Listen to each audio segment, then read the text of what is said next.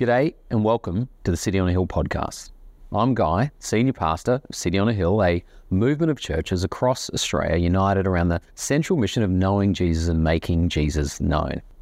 Whether you're on your morning commute or sitting down with a warm cup of coffee, I hope this message fuels your faith, hope, and love. And while we're here, let me encourage you to prayerfully consider supporting this ministry. You can do that by heading to cityonahill.com.au.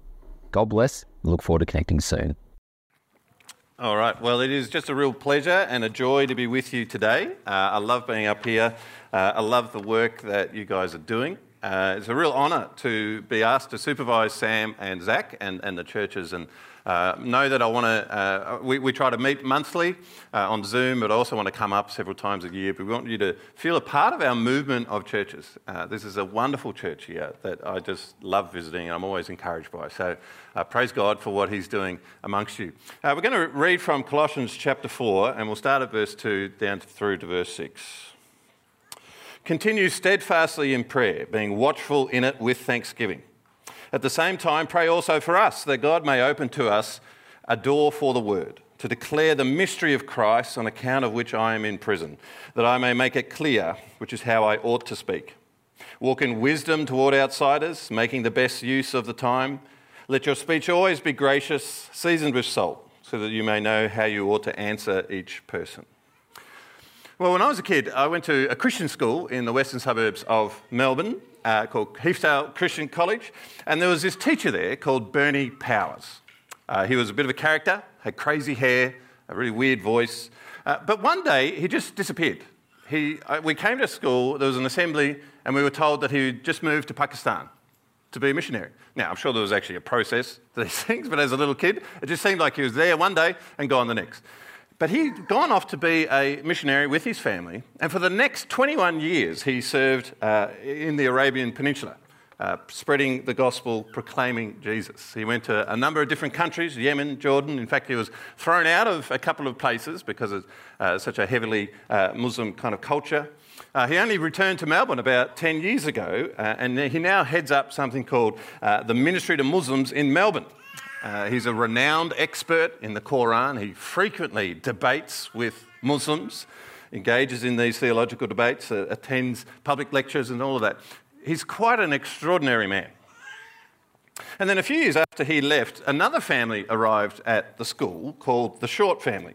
Uh, they were cousins of one of my best friends, and they were going to be missionaries to Niger. Now, uh, Niger is in West Africa, smack bang in the middle of the Sahara Desert. In fact, 80% of the country is part of the Sahara Desert. It's big, it's dusty, it's hot, and it's horrifically poor. In 2021, the United Nations described Niger as the least developed nation in the whole world. And this was where the Shorts placed their uh, ministry. This is where they gave their lives to spread the gospel. And so when I thought of missionaries growing up, I thought of people like this people like the Shorts, people like Bernie Power, and I was awestruck by them. Yes, they were human, but they seemed superhuman, kind of the Christian superheroes, the Marvel Avengers of the church, so to speak. They had this kind of superhuman faith, the kind of faith that would lead them to give up all of the comforts of Australia for the discomfort of poverty, for the, change, the danger of persecution and the challenge of mission. And maybe you grew up with figures like this too. If you grew up in a Christian family, there's probably on your fridge, there was some photos of some missionaries. Uh, just like superheroes, they all seem to have a, a uniform, they all got a beard, uh, and they've got those terrible sandals. I don't know what it is about missionaries and sandals, but they always seem to have these sandals. but you grew up looking at these people, and maybe you laughed at their clothes, but you had a sense of respect for who they were the kinds of people they were. They were the superheroes of the church world. And when you thought about mission, you figured you had to be like them, that they were the, the people who could do it and you couldn't. The idea of you being a missionary was just as far fetched as they were far flung around the world. Well, today I want to challenge that. Today, I want us to embrace the concept that we can all be missionaries, that we can all live our lives on mission, whether we're over in Africa or in Albion, whether we're in Niger or Newstead. Do you like my local knowledge there? I, I uh, Had to check the pronunciation of Albion, but there we go. Now, I believe that God has called all of us to be on mission. When Jesus gave the Great Commission, it wasn't just to his disciples, to the apostles, he gave it to all of God's people, the church, to be on mission, to make disciples of all nations. And that includes us in that work. And so today I want us to think about, in this passage, we see the heart of the missionary, the prayer of the missionary, and the walk of the missionary. First of all, let's think about the heart of the missionary. Uh, this passage comes to us from Paul's letter to the church at Colossae, uh, one of the very first Christian churches set up in what we now call Turkey. Uh, and Paul writes this letter from prison. Uh, this is probably his last imprisonment in Rome. It certainly wasn't his first. He was constantly uh, facing persecution. In 1, uh, 2 Corinthians 11, he talks about how he was whipped, how he was beaten, how he was stoned. He was persecuted and imprisoned multiple times. And that's what's happened here. He'd been proclaiming the gospel of Jesus, and the Jews, he was a Jew himself, but the Jews were really uh, angry at him. And in fact, there's this amazing line in Acts 22 Away with such a fellow from the earth, for he should not be allowed to live. What an extraordinary line. Like, imagine someone saying that about you. Like, away with this person, off the earth. They should not be allowed to live. That's how much Paul was hated. And so he was imprisoned now because he was proclaiming the gospel. Now, if I was in prison because I've been preaching and I was writing a letter to my church, I feel like that would be front and centre in my letter. That would be the first thing I'd say, and I'd be talking all about it. And I'd be like, hey guys, can you help me? Like, you know, the lawyers, can you please help me? Uh, Melbourne's west is not the most uh, law abiding part of Australia. I'd be saying, you know, locksmith, surely there's someone with a misspent youth who can help me here. But that's not what Paul does. He only really talks about the fact that he's in prison uh, later on. His whole letter is full of prayer, but not for himself. And even now, when he does pray about that, his prayer is very different. It's not what you'd expect. He says, Pray for us that God may open to us a door for the word. He prays for an open door, but not for himself physically, that he can get out of the prison. He prays for an open door for the gospel, that the gospel would go out. He prays that he would have freedom to declare the mystery of Christ clearly. He prays for freedom, not for himself, but for the gospel. And we actually know that this is what he was like. We know that this happened. In Philippians 1, he says, I want you to know, brothers, that what has happened to me has really served to advance the gospel. He's writing from prison. It has become known throughout the whole guard, imperial guard, and to all the rest that my imprisonment is for Christ. So everywhere he went, even when he was in prison, he was telling the gospel. He had a captive audience. He was in prison, but he had all of these guards around. So he's like, okay, I'm going to tell them the gospel. And so they were becoming Christians. Wherever Paul was, he was seeking to proclaim the gospel. That was what he prayed for freedom for the gospel, not for himself. What a guy. What a remarkable person. What a missionary. Now, now, how is this possible? Like, how do you care about yourself so little and care about Jesus and the gospel so much? How do you get that kind of heart, the heart of a missionary? Well, I want to suggest that the answer is in the gospel. You tell the gospel when you experience the gospel. You give yourself to God when you realize that He has given Himself to you. See, Paul's life was wholly dedicated to the cause of Christ because he had experienced the love of Christ in a profound and transformative way. You probably know the story. Uh, we meet Paul, he's actually called Saul at this point at the start of Acts. Uh, he is opposed to the Christian church. He's trying to strangle it at birth. He doesn't want it. He's been uh, trained as a Jew. He disagrees with what they're saying. He thinks that Jesus is, is blasphemous, claiming to be God. And so we're told that he began to destroy the church. Going from house to house, he dragged off both men and women and put them in prison. He raised havoc. He breathed out murderous threats against the Lord's disciples. Like he is on a mission to destroy the church. And he's on that mission as he heads off to Damascus. And of course, we know what happened. He was on the road to Damascus. A bright light shines around him, and he encounters Jesus, and he is converted to become a believer in Jesus. It's incredible, really. This man who was pursuing Christians is actually being pursued by Christ. And Jesus is pursuing him not to destroy him, but to give him life, a new life. And this experience stays with him with Paul forever after. It transforms him and it changes his whole life. We read uh, in 1 Timothy 1, he's writing to uh, a guy called Timothy that he mentored, and he says this Here is a trustworthy saying that deserves full acceptance Christ Jesus came into the world to save sinners, of whom I am the worst. But for that very reason, I was shown mercy, so that in me, the worst of sinners, Christ Jesus might display his immense patience as an example for those who would believe in him and receive eternal life. You see here Paul's experience of the gospel. He sees himself as the worst of sinners. He knows that he doesn't deserve God's favor, but that he has received it. And this grace that he gets from God completely changes him. He can't stop thinking about that. That's how he got his heart for mission. He tells the gospel because he knows and experiences the gospel. This is the heart of the missionary a heart humbled by their own sin and then awed by God's grace, aware of their own need and then thankful that God has met it, rescued by the gospel and now dedicated to proclaiming it. See, a missionary can't help but tell the gospel. It, just bubbles up out of them. And so I wonder if we have that kind of attitude. Do we have the heart of the missionary? If we don't, then I think we need to go back to the gospel. Like, when was the last time you fully experienced the gospel? You sensed the wonder of it. Really, what I'm asking is when is the last time you experienced grace? I remember the first time I truly understood grace. It was just transformative. I remember someone saying to me, Look, you can't add to what Jesus has done and you can't take away from it. I've been trying my whole life to kind of earn God's favour, and now I was just told I had it.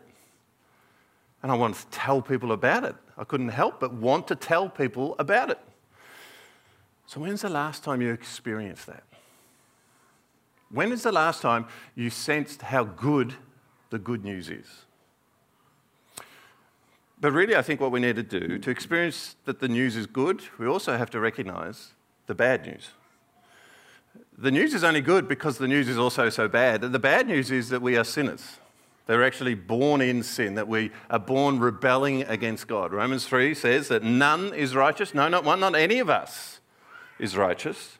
We've all turned aside. We've become worthless. No one does good, not even one. We've all sinned and fallen short of the glory of God. That, that's all of us here. That's the bad news. And you have to feel that before you can feel the good news. Because the good news is that even though we have fallen short, God still loves us. God loves us so much that He sent His Son Jesus to take our sin and to deal with it. See, our sin has to be dealt with. Justice demands that our sin is dealt with. But the mercy and the grace of God is that He deals with it Himself. Jesus takes it on and pays the price for our sin so that we can be set free. 2 Corinthians 5 For our sake, God made Jesus to be sin who knew no sin, so that in Him we might become the righteousness of God. That's the gospel that we can be loved by God, not because of what we have done, but because of what Jesus has done for us. And when's the last time you, you heard that? When's the last time you felt that? If you want to have the heart of a missionary, then go back to the gospel. So you won't tell the gospel unless you hear it. You won't celebrate the gospel unless you're experiencing it. And so that's why here at City on a Hill, we try to tell the gospel every week. We try to tell the gospel in every story. Every part of the Bible is pointing to Jesus, and we want to help us all see that. Whether you're here and you've never heard the gospel, we want you to hear the gospel. But whether you're here and you've heard the gospel a million times, we want you to hear it again so that you can experience it again. We tell the gospel so that you can hear it and then you can proclaim it. That's how to have the heart of the missionary. And then as we read on, we see the prayer of the missionary. You see Paul in verse 4 continue steadfastly in prayer, being watchful in it with thanksgiving. Pray also for us that God may open a door for the word. See, Paul's story is miraculous. This extraordinary moment where he encounters God and his whole life is turned around, and he understands that it's a miracle. that his heart has been changed only because of God's power. But he recognizes that that's the story for anyone who's going to come to Jesus. Every person is a miracle. Every Christian is a miracle because God is intervening in their hearts and in their lives. And so, if it's a miracle, if it's something that God must do, then Paul will ask God to do it. He will constantly be praying for that. And so we see here that he prays for open doors for the word. He prays for opportunities to tell the gospel, to explore that with people, to, to proclaim the news to them. Open doors for the gospel. Like, how often do you do that? How, how often do you pray that God will give you a chance to tell the gospel today? Uh, I heard a crazy example of this uh, back from West. This is a, a number of years ago. Uh, there was this guy in our church called Kaz, uh, and he'd had a pretty interesting background, pretty rough background. Uh, but one night he was at a Bible study, and uh, someone in the Bible study had double parked. And then this other car comes along and can't get through because of this double park. And he gets out and he's really frustrated, he's really angry, and he's yelling in the street, Whose car's in You know. And everyone in the Bible study hears this. And so Kaz goes out and he's like, Hang on, I know that guy. He's like a friend of mine from my past life. and so he runs out there and he's like, Mate, calm down, what's going on? He's like, Kaz, what are you doing here? What, what, are you doing? I was like, Oh, I'm at a Bible study. He's like, You're at a Bible study? Like he just not, this was not in his field of reference at all. He's like, yeah, I come here every week. It's fantastic. And anyway, he calms down the situation. The guy drives off.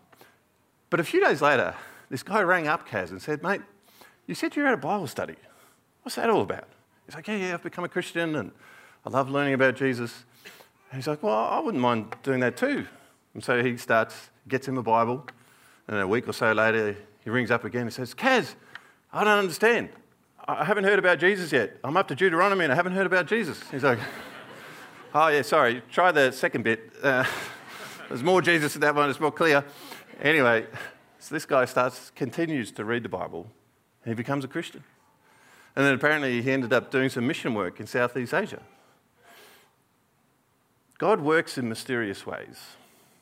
He opens doors for the gospel all over the place. A guy is at a Bible study, there's a double park, there's an argument in the street, and it leads to someone becoming a Christian. God can open doors. So let's pray that He will open doors for you and for me. Pray that He'll open doors at your workplace, in your office, in the, at the water cooler, whatever. Pray that He'll open doors in your family. That Christmas next time will be some moment where you'll get to proclaim the gospel to your family that you love. Pray that He'll open doors at the footy club. Wherever you are, ask that He will open doors. And then let's be praying. Eh, eh, you see how Paul says that our prayers should be steadfast, watchful, and thankful. Our prayers should be steadfast, they should be steady, they should be consistent. We don't just pray this for one day, we pray for every day. And then we're praying watchfully, looking for signs where God might be leaving the door ajar. And then we're thankful, honoured that we can be brought into this work that God is inviting us to do. So Paul prays for open doors. And then what's interesting is he prays that when the doors are open, he'll walk through them, that he'll be able to declare the mystery of Christ clearly. Uh, Paul often refers to the mystery of Christ in his letters. It doesn't mean that it's something that's really hard to work out, that God is playing this massive, infinite Cluedo or something like that. Mystery in biblical terms means something that had one time had been hidden but is now revealed to God's people. That, that's what Jesus is. He had been uh, uh, kind of present in the Old Testament. There had been hints towards Jesus, but it wasn't super clear, and now it has become clear. The mystery has been revealed. Jesus is made clear. And so Paul prays that he'll be able to proclaim this. And I love that he prays this. See, one of the reasons that we fear being on mission is that we feel like we don't have enough knowledge. We don't know what to say. We're not an expert enough. Our life doesn't match up, perhaps. We, we're not sure how to answer the questions that people might have. But Paul here knew everything, right? Like he was trained as a Pharisee. That meant that he would have known the Old Testament, all of the Old Testament, off by heart. Like I'm pleased with myself if I can remember a couple of vague phrases from the Bible. Uh, somewhere in Hezekiah 17 or something. You know, that's, I'm proud of myself if I can remember a couple of phrases. Paul knew the whole thing. He'd forgotten more than I've ever remembered, right? And even him, even this man, is praying that God will help him to know what to say. That's really instructive, I think. That's actually really encouraging for us. Uh, you don't have to be an expert, you don't have to know everything. You still, even those who do know everything, still need God to give them the words. Still need God to give them the words to say in this situation. So if Paul was humble enough, then we can be bold enough to pray that prayer, to pray that God will give us the words to say. Now, Paul was a fascinating guy. He, was a, he knew everything. He was a great, well, pretty good preacher.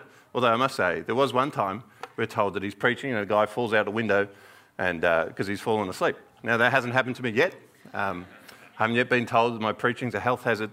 Uh, but Paul was so resolved to just know Jesus. He didn't go off and do Preaching 101, didn't look up some self help book to make him feel better about himself. He resolved only to know Jesus. That's what he's about. 1 Corinthians 2. When I came to you, brothers, I did not come proclaiming to you the testimony of God with lofty speech or wisdom. I decided to know nothing among you except Jesus Christ and Him crucified. That's the key. If you, if you uh, want to know what to say, the key thing is to speak about Jesus. You don't have to know all about the epistemologies of philosophy or anything like that. What you most need to know is to know Jesus, to speak of your experience of Him. That's the qualification that you need. That's who you want to speak into. And so, may I encourage you this year to really learn Jesus, to go into the gospel and to experience the gospel and your, your sin but also His grace, His forgiveness, but also to understand Jesus Himself at a deeper level. See, so it's easy for us to kind of get it wrong. Just to give you a silly example. In my mind, growing up, I had this idea that Jesus was often grumpy, right? Like, it often felt like he was telling off his disciples and he was frustrated, he was impatient. But then there's this amazing story in the Bible where uh, some people bring some little children to Jesus. And the disciples are like, oh, no, no, no, don't, don't bother Jesus with these little kids. But he says, no, no, no, bring the little kids. Let them come to me. And I was thinking to myself, hang on. Little kids never go to grumpy people. Right? They don't like grumpy people. But these kids were gravitating toward Jesus. There was something different. There was something loving and gentle about Jesus. And so it changed my perspective on Jesus. I realized I was getting it wrong. And we can often get these things wrong. So learn Jesus. One of the ways I try to do this is I try to read through one or two of the Gospels every year. And I try to do it really slow. Like every day, I'll just read a little paragraph. It might be four or five verses. And then I want to think about the Jesus that I meet in that passage. What, what do I learn about what he's like and how I can be like him? I want to understand him more and more, to be like him. Trent Hunter says reading the Bible is central to the Christian life because knowing Christ in Scripture is the means to magnifying Christ in life. If you want to make Jesus known, then you need to know him. You need to become familiar with him. So look for Jesus, learn Jesus. All right, so it's thought about the heart of the missionary, it's thought about the, the prayer of the missionary, that they're seeking for God to open doors and for them to then uh, proclaim Christ clearly as they do that. And thirdly, I want you to see the life of the missionary. Paul talks about it in terms of walk, walk in wisdom toward outsiders, making the best use of the time. I've always been fascinated by people's walking styles. Um, when I was a little kid, I used to imitate all the teachers at school and how they walked. And, and, I always, I still do it now. Like I love seeing Guy walk. He's very upbeat, you know. So, you know, that's very Guy. And then you have like Zach. He's very much more calm and laid back. You know, like it's he's a calm dude. You know, coach. He's all over it. But there's something about people's walks that shows what their personality is like, how they live their life. That's what Paul says here. He's talking about the walk of the missionary, how they live their life, how they carry themselves, what they're all about. And here he says uh, that they walk towards outsiders. The life of the missionary is that pointed out, outwards. Walk in wisdom toward outsiders, making the best use of the time. Outsiders here uh, refers to people who are not yet Christians, uh, to people who are outside the body of Christ, outside the family of God. the missionary lives with their life pointed out, seeking to bring those people into the family of God. Now, if you're not a Christian yet and you're here, please don't be offended by this language of outsiders. Uh, I want you to understand that uh, the church is all about this, this restlessness to bring people in. It is this beautiful, close knit family but it's always looking to expand, to go further out, to bring you in. That, that's the goal, that's the idea. And so the missionary is someone who is constantly seeking to do that. They're making the best use of their time. They're constantly looking for the outsider to bring them in, to welcome them in. That's the life of the missionary. To kind of put it practically, what I want to suggest to you is you want to, you, we are called to be kind of chaplains in our communities. See, I actually envy uh, lots of people who, uh, who don't work in ministry because they actually have lots of access to people who are not Christians. My workplace is pretty Christian, like it really should be, shouldn't it? But, and, and you know, like it's, it's, I'm working with Christians. I'm fortunate enough to have a family that's Christian as well. So I have to really look for opportunities. I have to go out there to find opportunities. You are surrounded by people, most likely in your workplace, who don't know Jesus or all around you. There might be lots of people who don't know Jesus. And may I suggest to you this year, try to be the chaplain of your community. What's a chaplain? Well, the chaplain is kind of the spiritual presence in the community. They're the person who's trying to build the community socially, bring them everyone together, and then they're there to provide spiritual guidance and spiritual help, aren't they? You see, uh, it's easy for people to not feel like they need God when life is good, when life is comfortable. But when life turns bad, when someone gets a cancer diagnosis, or they have a miscarriage, or they lose their job, that's when they are likely to want to know the answers. They want to know what God has to say. And if you have built up your life, if you've been the chaplain in your community, then they'll turn to you for answers. They'll look to you for wisdom. So be the chaplain. For us in my family, uh, we try to be the chaplains of our street. And we love our neighbours. We spend lots of time with them if we can. And we just try to support them and to be a source of life. And one of my neighbours passed away last year, and I was asked to do the memorial service. And, you know, it's been important for us to kind of walk alongside this family, to seek opportunities. Let's try to be chaplains in the world around us. And then as we do that, we want to use our speech. See, often you can feel like you spend your, your whole life just, just living and being a presence, being a spiritual presence, and I feel like maybe you don't get enough opportunities to actually proclaim the gospel. Be patient. And then when the opportunity comes, pray what he says in verse 5, uh, verse 6 Let your speech always be gracious, seasoned with salt, so that you may know how you ought to answer each person.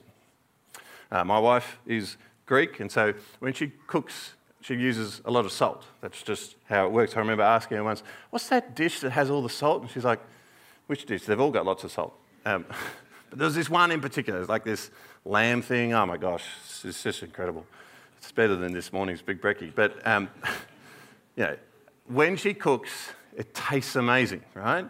And when we put salt in something, we can savor it. It livens the whole thing up. It feels good. We want more of that. And that's what Paul's saying here. You, we want our speech to be seasoned with salt, to be the kind of people who offer life and flavour to everything around us. It should be noticeable that we're different. What we say should feel different. It should be tasty. It's when we, we praise rather than condemn everyone. We hold our tongue rather than lash out at other people. When we share wisdom that can only come from above. That's salty speech. And when we do that, Paul says in verse 6, we'll know how we ought to answer each person. I think that what he means here is that salty speech prompts questions, the best kind of questions. Questions that start with, How do you do this? rather than, How can you do this? So, what I mean is, often when our Christian witness is poor, we get lots of questions, but they're very negative questions. How can you? questions. How, how can you do that if you say that you're a Christian? How, how can you say that God is, is loving when Christians like you are so arrogant? You know, how can you do this? But when our life is transformed, then we get how do you questions. How do you stay calm when everything is so stressful? Now, how do you hold your tongue when people are gossiping about you? How do you find this hope? How can I find this hope that you have? When you do the truth, you get the chance to proclaim the truth. Rather than just defending your faith, you get to proclaim it. You get to explain it. When it's clear that you know Jesus, then other people will come to you seeking to know him as well. And we can do this anywhere. See, I've talked a lot about the heart of the missionary and the, the life of a missionary. And I think it's wonderful if you end up going overseas and serving God on the mission field overseas. That's a beautiful thing. I want to encourage you to prayerfully consider that. But I know for most of us, you will continue, we will continue to minister where we are. But wherever we are, I want us to embrace that, to embrace that as our mission field. There's this beautiful story in Luke 8. Jesus is in a place called Gennesaret, and there's this guy who's possessed by a demon, and Jesus heals him. It's incredible, it's a total miracle. And this guy comes up to Jesus afterwards and he says, Look, can I follow you? I, I want to follow you around. And Jesus says to him, Return to your home and declare how much God has done for you. So Jesus could have sent him off to the mission field. But he actually says, No, no, no, I want you to stay where you are but where you are, I want you to declare what God has done for you. So if God is moving in your heart to go overseas, then wonderful. But if He's not yet doing that, I pray that He's moving in our hearts to minister where we are, to go home and declare what God is doing, to be missionaries wherever we are. And we can be. We can be if God gives us the heart of a missionary, a heart broken by sin and then put together by God's forgiveness, a heart transformed by grace. And then we can be missionaries if we pray the prayers of a missionary, praying that God will open doors for us every day. And then when He opens those doors, He'll enable us to walk through them and to declare the mystery of Christ clearly. And then we will be missionaries when we have the walk of the missionary, the life of the missionary, purposeful, pointed outwards, seeking to make the best use of the time, being the chaplain to our community around us, living a life that shines with the uniqueness of Jesus that prompts questions. For some of you, that might be overseas. For others of us, it might be here. But wherever we are, let's declare what God has done for us. Let us know Jesus more and more so that we make him known. Let's pray. Uh, Father God, we thank you that you have entrusted us with the mystery of Christ, the wonderful message of Christ, this thing that was hidden but has now been revealed, this message of hope and life. Lord, I pray that each one of us might experience that for ourselves, that you might humble us to see our sin and then lift us up to see your grace. And Lord, uh, help us then to embrace this work. Give us the heart of a missionary that's just transformed by your grace. Give us the prayers of a missionary. Open doors for us this week, today, to declare the gospel. And then when you open those doors, enable us to proclaim the mystery of Christ clearly. And then, Lord, may we live the life of missionaries, pointed outwards, being a spiritual influence on those around us. And when life turns hard for them, may they think of us as the people they want to talk to because there is a hope in us, there is a knowledge, there is a wisdom, there is a joy and a love in us that can only be explained by Jesus. Use us, Lord, to bring people to you. In Jesus' name we pray. Amen. Thank you for listening to our podcast. If you'd like to know more about our church, or if you'd like to donate to the work of City on a Hill, please visit cityonahill.com.au.